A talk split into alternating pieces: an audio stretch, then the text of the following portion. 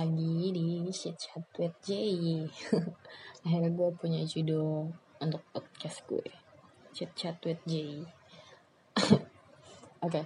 di episode 2 kali ini uh, Seperti yang udah gue bilang minggu lalu Gue akan lanjut bahas jawaban dari pertanyaan-pertanyaan yang belum sempat kita bahas di minggu lalu, oke? Okay?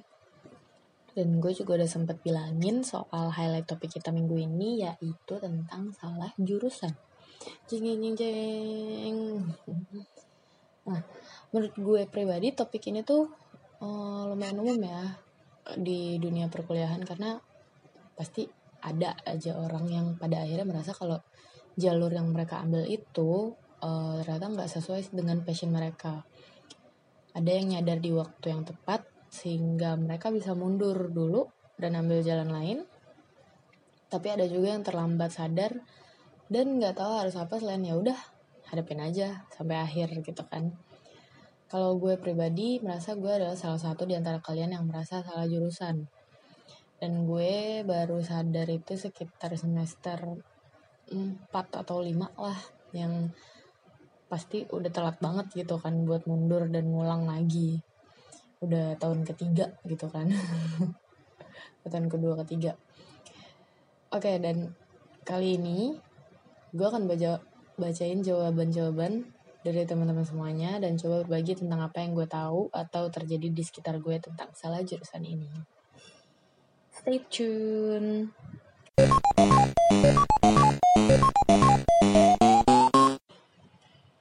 Oke, okay ini bakal panjang banget sih untuk sesi pertama sampai lagu jadi bear with it Oke, okay, jawaban pertama itu datang dari Lika yang katanya masih sering kepikiran untuk pindah jurusan bahasa. Dan ujung-ujungnya bikin skripsi pun tetap nyinggung soal bahasa si Lika ini sekarang lagi ambil jurusan guru ya guys. Nah jadi dia dia itu dari dulu pengen jurusan bahasa dan waktu di sekolah pun dia udah diarahin ke situ. Cuma aja dia tuh nggak uh, dia tuh takut nggak dapet ridho dari orang tua. Ini gue cukup bisa relate ya. Nggak nggak nggak sama persis tapi ya mirip-mirip lah. Mirip-mirip lah. Uh, tapi dulu gue itu sampai kelas 11 akhir masih belum tahu sih mau ambil jurusan apa.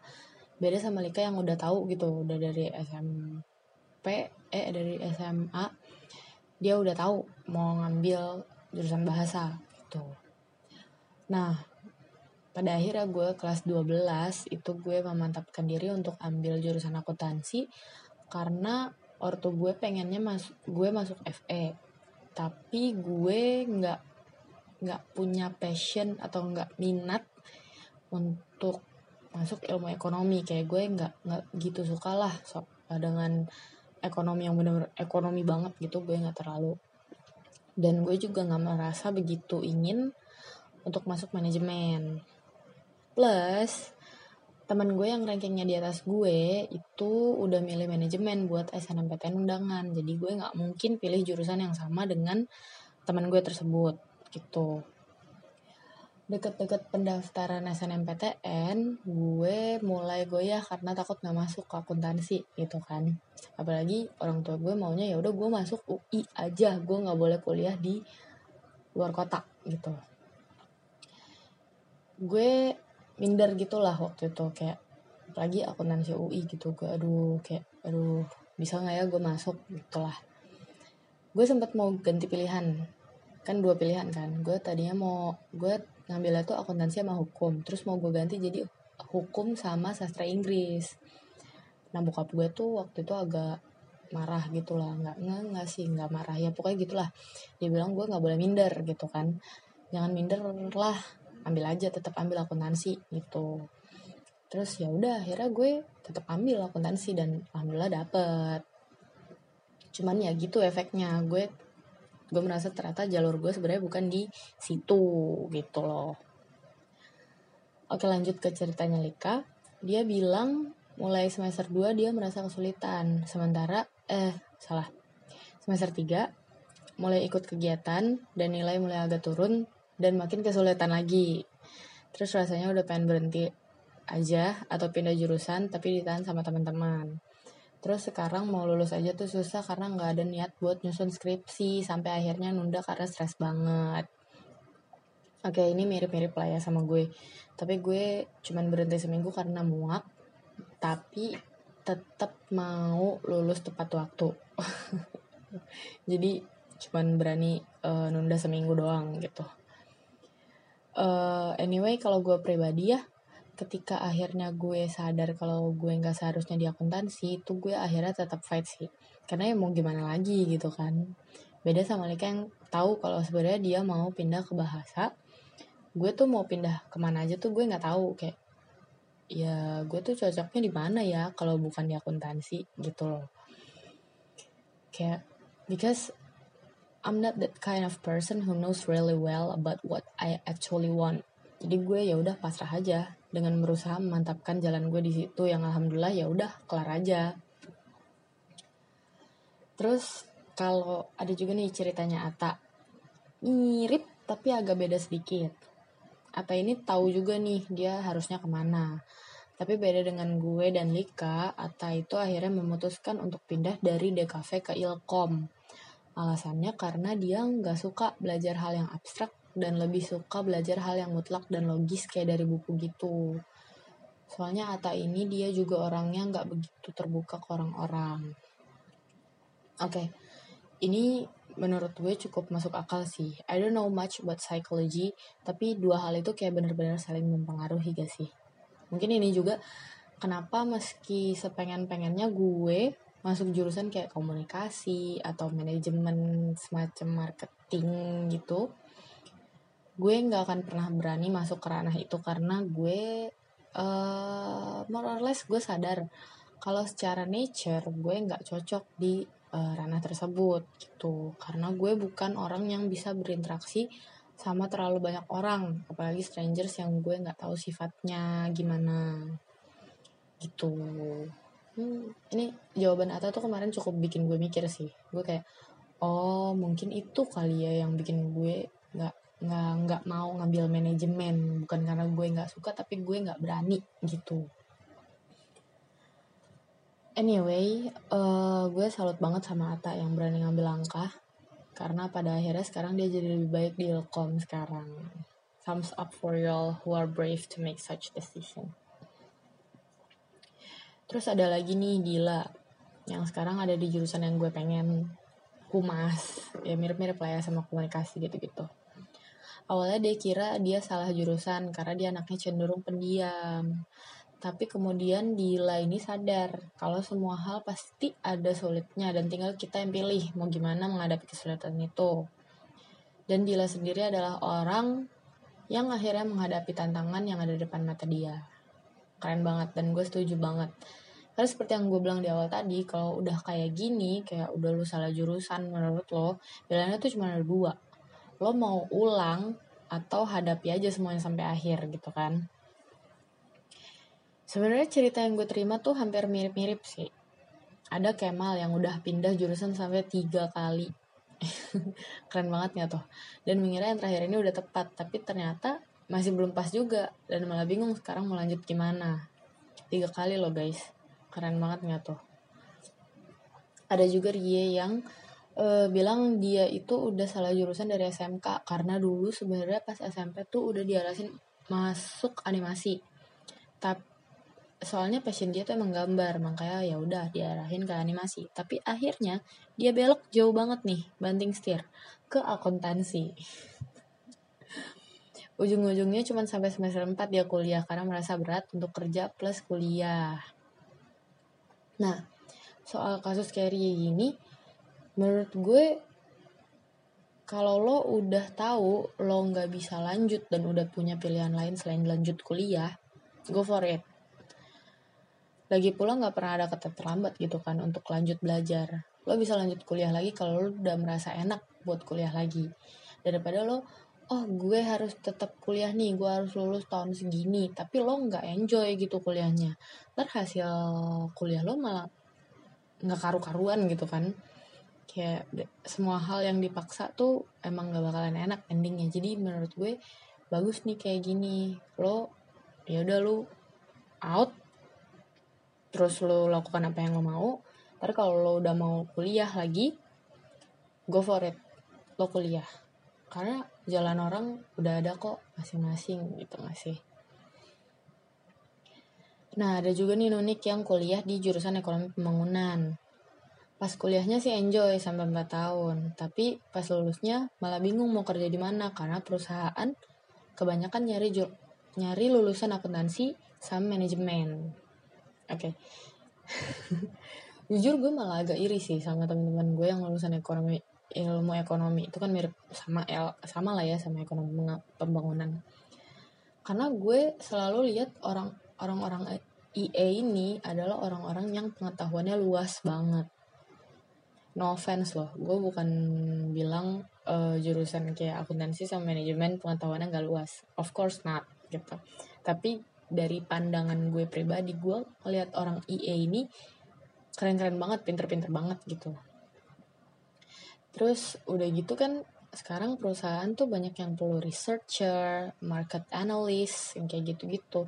Menurut gue anak EA itu punya uh, apa ya kayak kesempatan yang lebih besar karena itu emang makanan dia gitu gak sih? Kayak gue tuh kalau lihat-lihat kerjaan gitu, oh market analyst nih keren nih gitu kan. Tapi gue ya gue lihat keadaan tentang market ya sekedar karena gue perlu buat misalnya kayak analisis tentang uh, kondisi klien gue gitu-gitu kan. Tapi itu bukan makanan gue sehari-hari biasa aja. Itu gue kalau gue pribadi gue ngebaca berita-berita itu karena gue perlu gitu loh. Ya gitulah. Gue merasa kayak anak iya itu keren banget lah gitu. Uh, hal ini ya terjadi juga sih uh, ke apa ya? Aduh gue jadi bingung mau ngomong apa. Iya pokoknya yang penting semua orang tuh punya jalan masing-masing lah. Sekarang mindset gue gitu aja. Oke si anak-anak IE ini kerjanya jadi researcher gitu-gitu. Ya gue mungkin jalan gue bukan jadi researcher gitu yang lain-lain aja gitu. Terus uh, hal yang sama terjadi juga nih ke beberapa teman-teman yang jawab susah cari kerjanya. Semua ada beberapa orang lah yang ngomong pokoknya ya kuliahnya santai-santai aja oke-oke aja tapi baru berasa pas udah lulus pas mau cari kerja gitu. Tapi kayak ya udah ujung-ujungnya mereka ngomongnya sama rezeki udah ada yang ngatur gitu. Gue cuma bilang gak berarti ketika teman-teman lo udah dapat kerja kayak wah udah dapet uh, kerja tetap nih udah jadi employee tetap nih di kantor ini ini ini. Tapi lo belum itu bukan berarti lo gagal gitu. Enggak. Itu mungkin cuman belum waktu lo aja. Belum waktu lo untuk mendapatkan apa yang lo seharusnya dapatkan. Yang penting tetap usaha. Nggak bisa lo oh bukan waktu gue tapi lo males-malesan lo nggak berusaha nyari gitu. Ya itu bukan masalah waktu sekarang itu karena lo nya sendiri nggak nyari gitu kan. Pokoknya yang penting lo tetap usaha and you will gain the best one gitu. Terus pendapat terakhir datang dari Fana. Ya menurut gue bagus banget nih. Katanya kalau udah mulai merasa kayak gitu merasa salah jurusan mungkin lo cuma kurang eksplorasi aja nih tentang hal-hal di jurusan lo kayak mungkin jurusan lo tuh perlu diulik lebih lanjut seperti jurusannya Fana gitu. Ya mungkin kemudian ketika lo ulik lebih lanjut lo akan nemuin hal yang sebenarnya lo suka di dalam jurusan itu gitu. Dan salah jurusan juga bukan kayak nggak bisa jadi alasan untuk lo bermalas-malasan. Gila. Well said Ivana. Oke, okay, karena udah terlalu panjang, akan gue salah dulu dengan lagu Uh, kali ini lagunya dari Lolo Zuwai. Judulnya Caffeine. Enjoy. I, I turn you up, caffeine. Talk a little lean, I got what you need. You need to pick me up, no slow down. Yeah, French vanilla dripping in your cup. I turn you up, caffeine. Shake it on the floor. Overflow. Shake it on the floor, make it explode. Wanna see that soda pop, pop, overflow.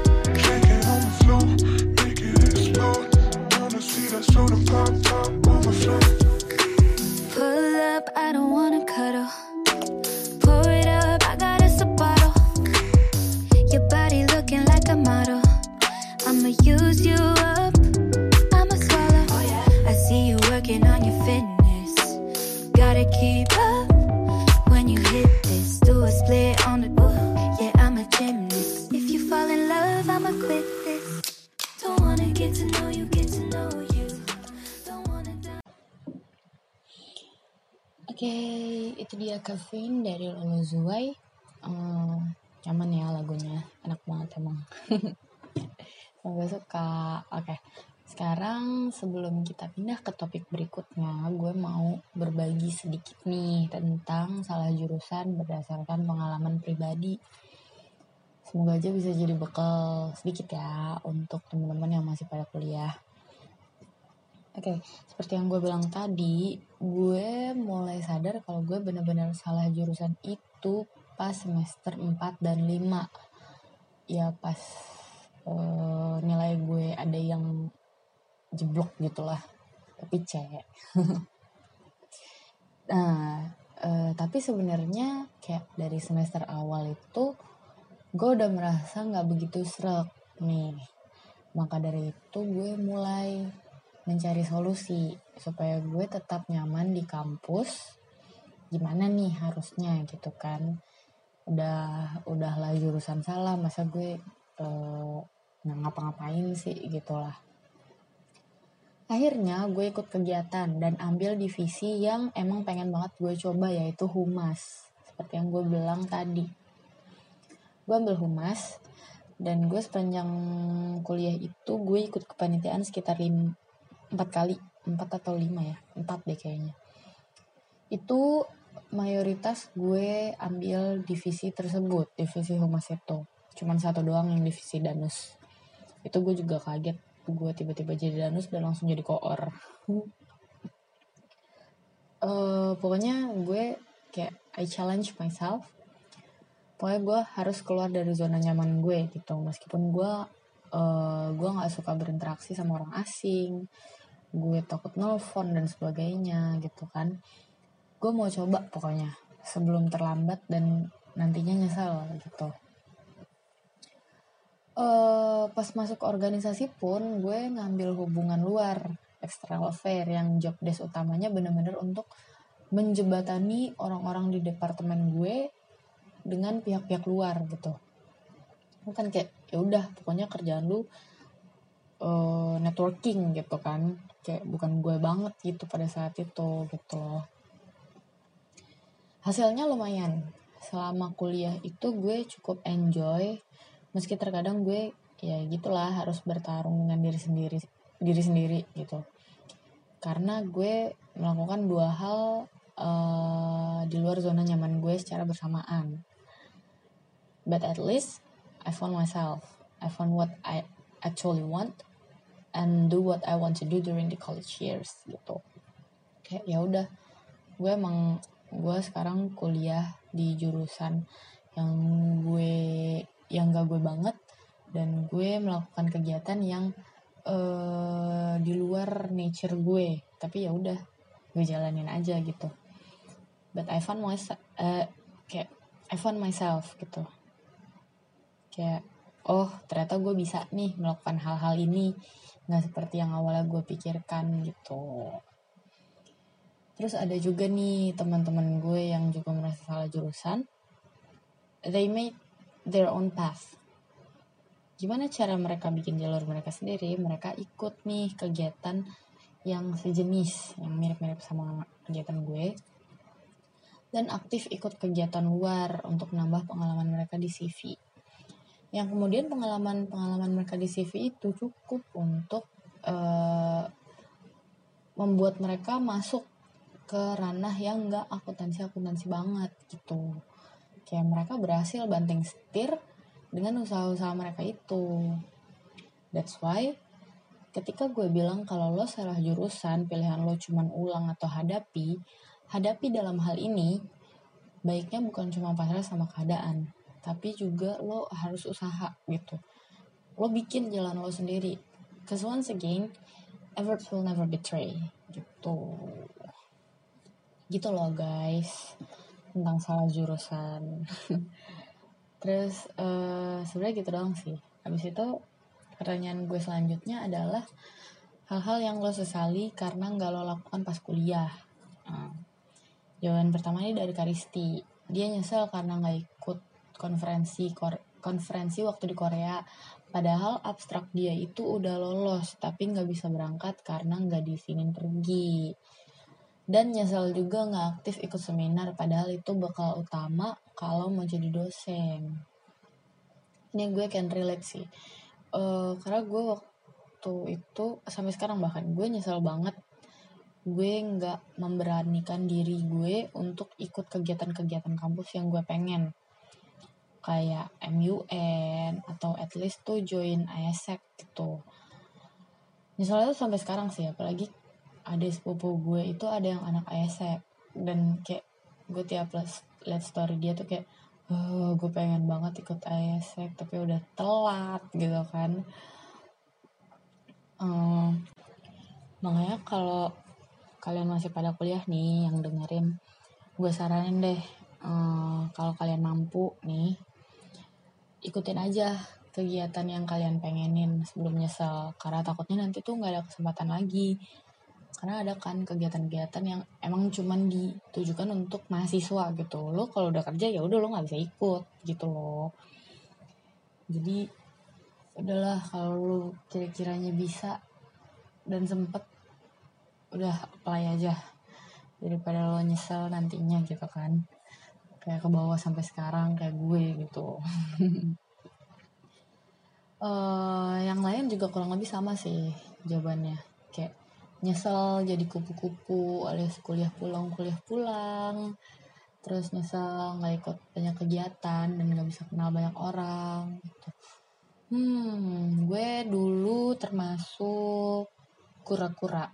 Kura-kura karena ya tiap semester gue pasti ada kepanitiaan kecuali uh, semester tua tuh gue udah udah udah nggak ada lagi. Karena kuliah gue udah mulai susah nih kalau nggak ntar keteteran gitu kan. Terus apalagi kan udah mau skripsi siapa yang mau ngambil gue gitu kan di situ. Uh, terus dulu pas gue masih punya ASFM uh, eh, banyak nggak sedikit lah pokoknya orang yang nanya ke gue apa sih pentingnya ikut kegiatan waktu kuliah tuh jawaban gue tuh selalu sama. Itu buat nambah experience lo. Karena apa yang lo dapatkan di classroom itu cuma untuk hard skill lo. Ya udah cuman ilmu aja. Misalnya lo anak akuntansi ya udah lo dapat ilmu akuntansi di dalam kelas. Atau at the very least lo uh, belajar tentang teamwork gitu-gitu kan. Karena untuk kerja kelompok dan segala macamnya nah sementara di dunia kerja itu lo perlu soft skill juga kan kayak cara lo komunikasi sama orang-orang terus uh, cara lo bekerja da di dalam tim habis itu kayak kemampuan mengatasi masalah di kasus-kasus tertentu kemampuan lo mengatasi tekanan kayak gitu gitulah dan itu bisa lo dapatkan ketika lo berkegiatan di luar kelas gitu kayak mempersiapkan diri sebelum dunia kerja tuh penting banget. Terus kayak nggak nggak melulu tentang kegiatan di kampus tapi juga misalnya lo ikut magang gitu-gitu. Itu penting juga sih menurut gue. Kayak gue misalnya gue akhirnya mematapkan diri untuk jadi auditor tuh ya gara-gara gue magang jadi auditor dulu pas semester 5 ya oh ternyata audit kayak gini ya kerjanya jadi gue dapat gambaran gitu loh oh gue udah tahu nih gue mau kerja jadi apa gitu. Tapi ya sebenarnya nggak ada paksaan sih. Kayak kalau lo merasa nggak bisa juggling antara akademis sama kegiatan lainnya ada baiknya lo jangan maksain gitu. Lo tetap konsul dulu gitu. Misalnya ke senior lo atau ke temen lo atau dosen pendamping lo gitu-gitu gue dulu ada pembimbing akademis namanya. Nah itu tuh bisa bisa lo ajak curhat gitulah gitu.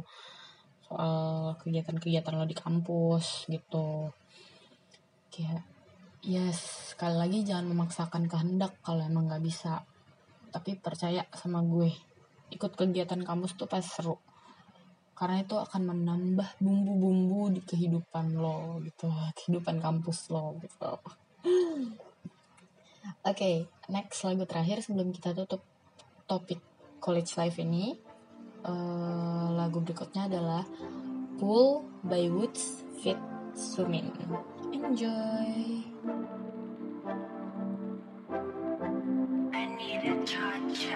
나 조금 불안해 너가 내 여자라는 게안 믿기는데 저기 쟤들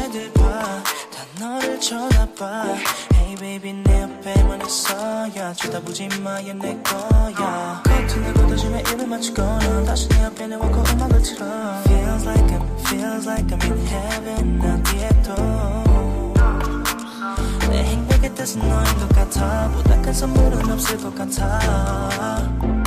이곳은 아무도 모르는 내 스위밍풀 하루 종일 너는 여기 수영하고 있어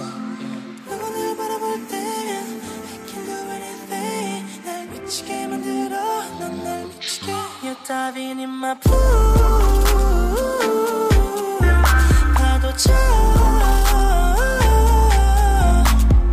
이곳은 너만 있는 것 같아 You are like I'm the one 뻔뻔뻔뻔뻔 불장구 치고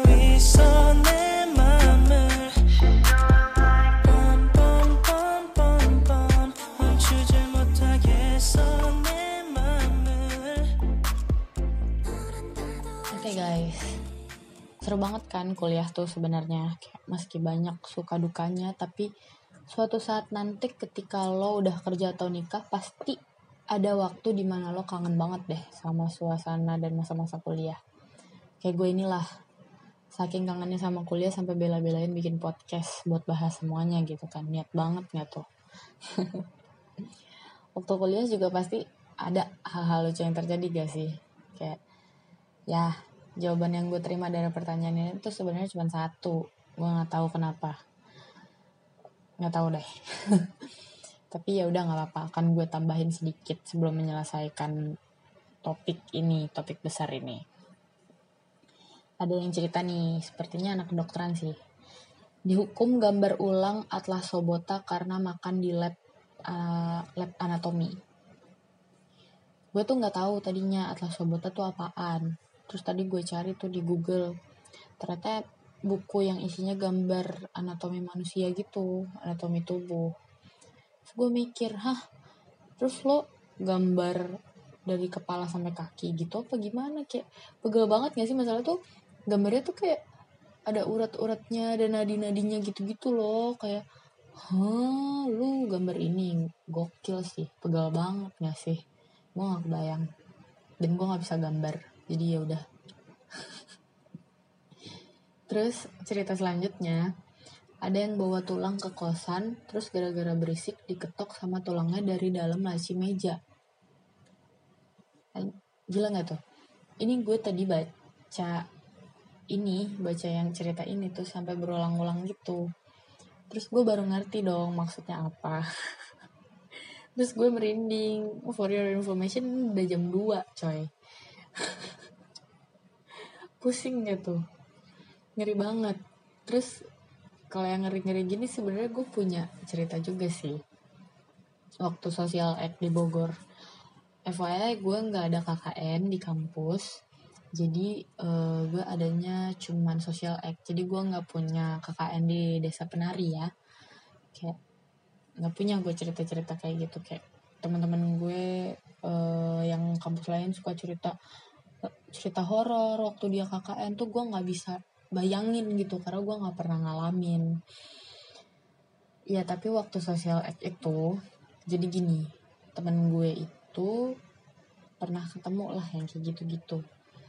Jadi dia mau keluar nih malam-malam buat buang hajat atau apa gitulah gue lupa pokoknya dia keluar lah malam-malam.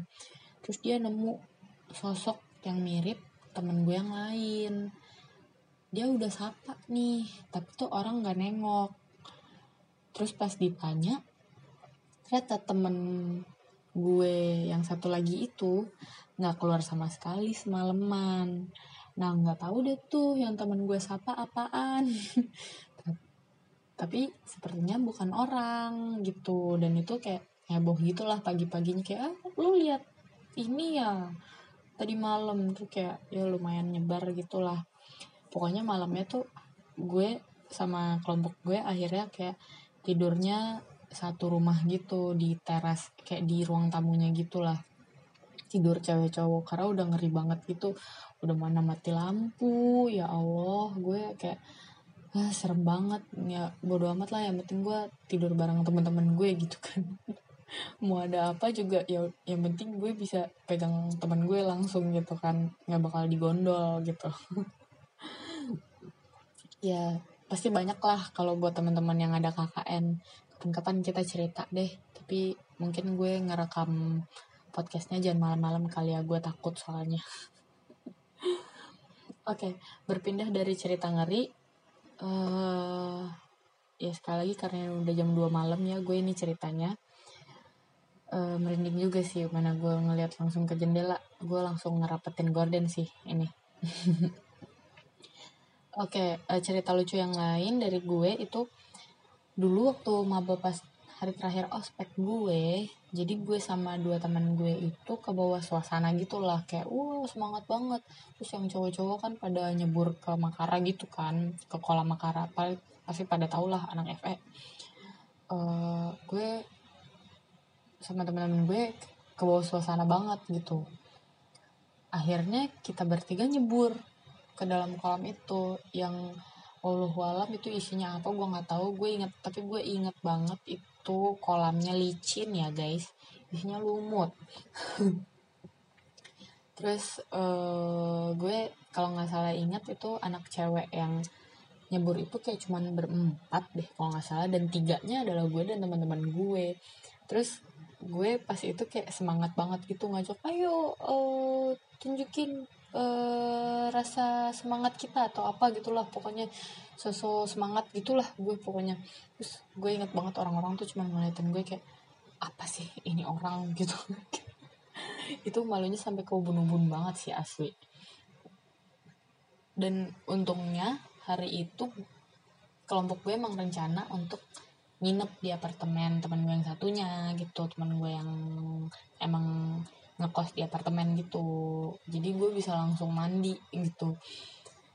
Bayangin gak sih gue udah awalnya kan gue nggak ada niat dong buat nyebur ke kolam. Terus kalau gue pulang gue mau mau mau pulang naik angkot dengan baju bau gitu. Itu bener-bener gue nggak bisa lupa sih kayak oh gue pernah nyebur ke kolam itu. Dan uh, biasanya kan kalau habis sidang kan orang-orang suka pada diceburin gitu kan waktu skripsi. Untungnya gue enggak sih. Dan gue emang nggak mau kayak bener please jangan ceburin gue gue nggak mau gitu. Dan untungnya mereka emang gak ada niat buat nyeburin gue alhamdulillah. Gue nggak mau sih nyebur. Untuk kedua kalinya tuh amit-amit cabang baik gitu. Udah sih sebenarnya itu doang kayak mengingat gue bahkan suka lupa ya mau ngapain tepat dua detik setelah bergerak. Jadi untuk mengingat uh, hal-hal lucu di uh, tahun yang lalu tuh gue udah sulit banget ya. So that marks the end of the college life topic. Yay selesai. Gue belum tahu minggu depan akan bawa topik apa. Mungkin gue akan tanya ke teman-teman twitter lagi. So see you next week Bye bye.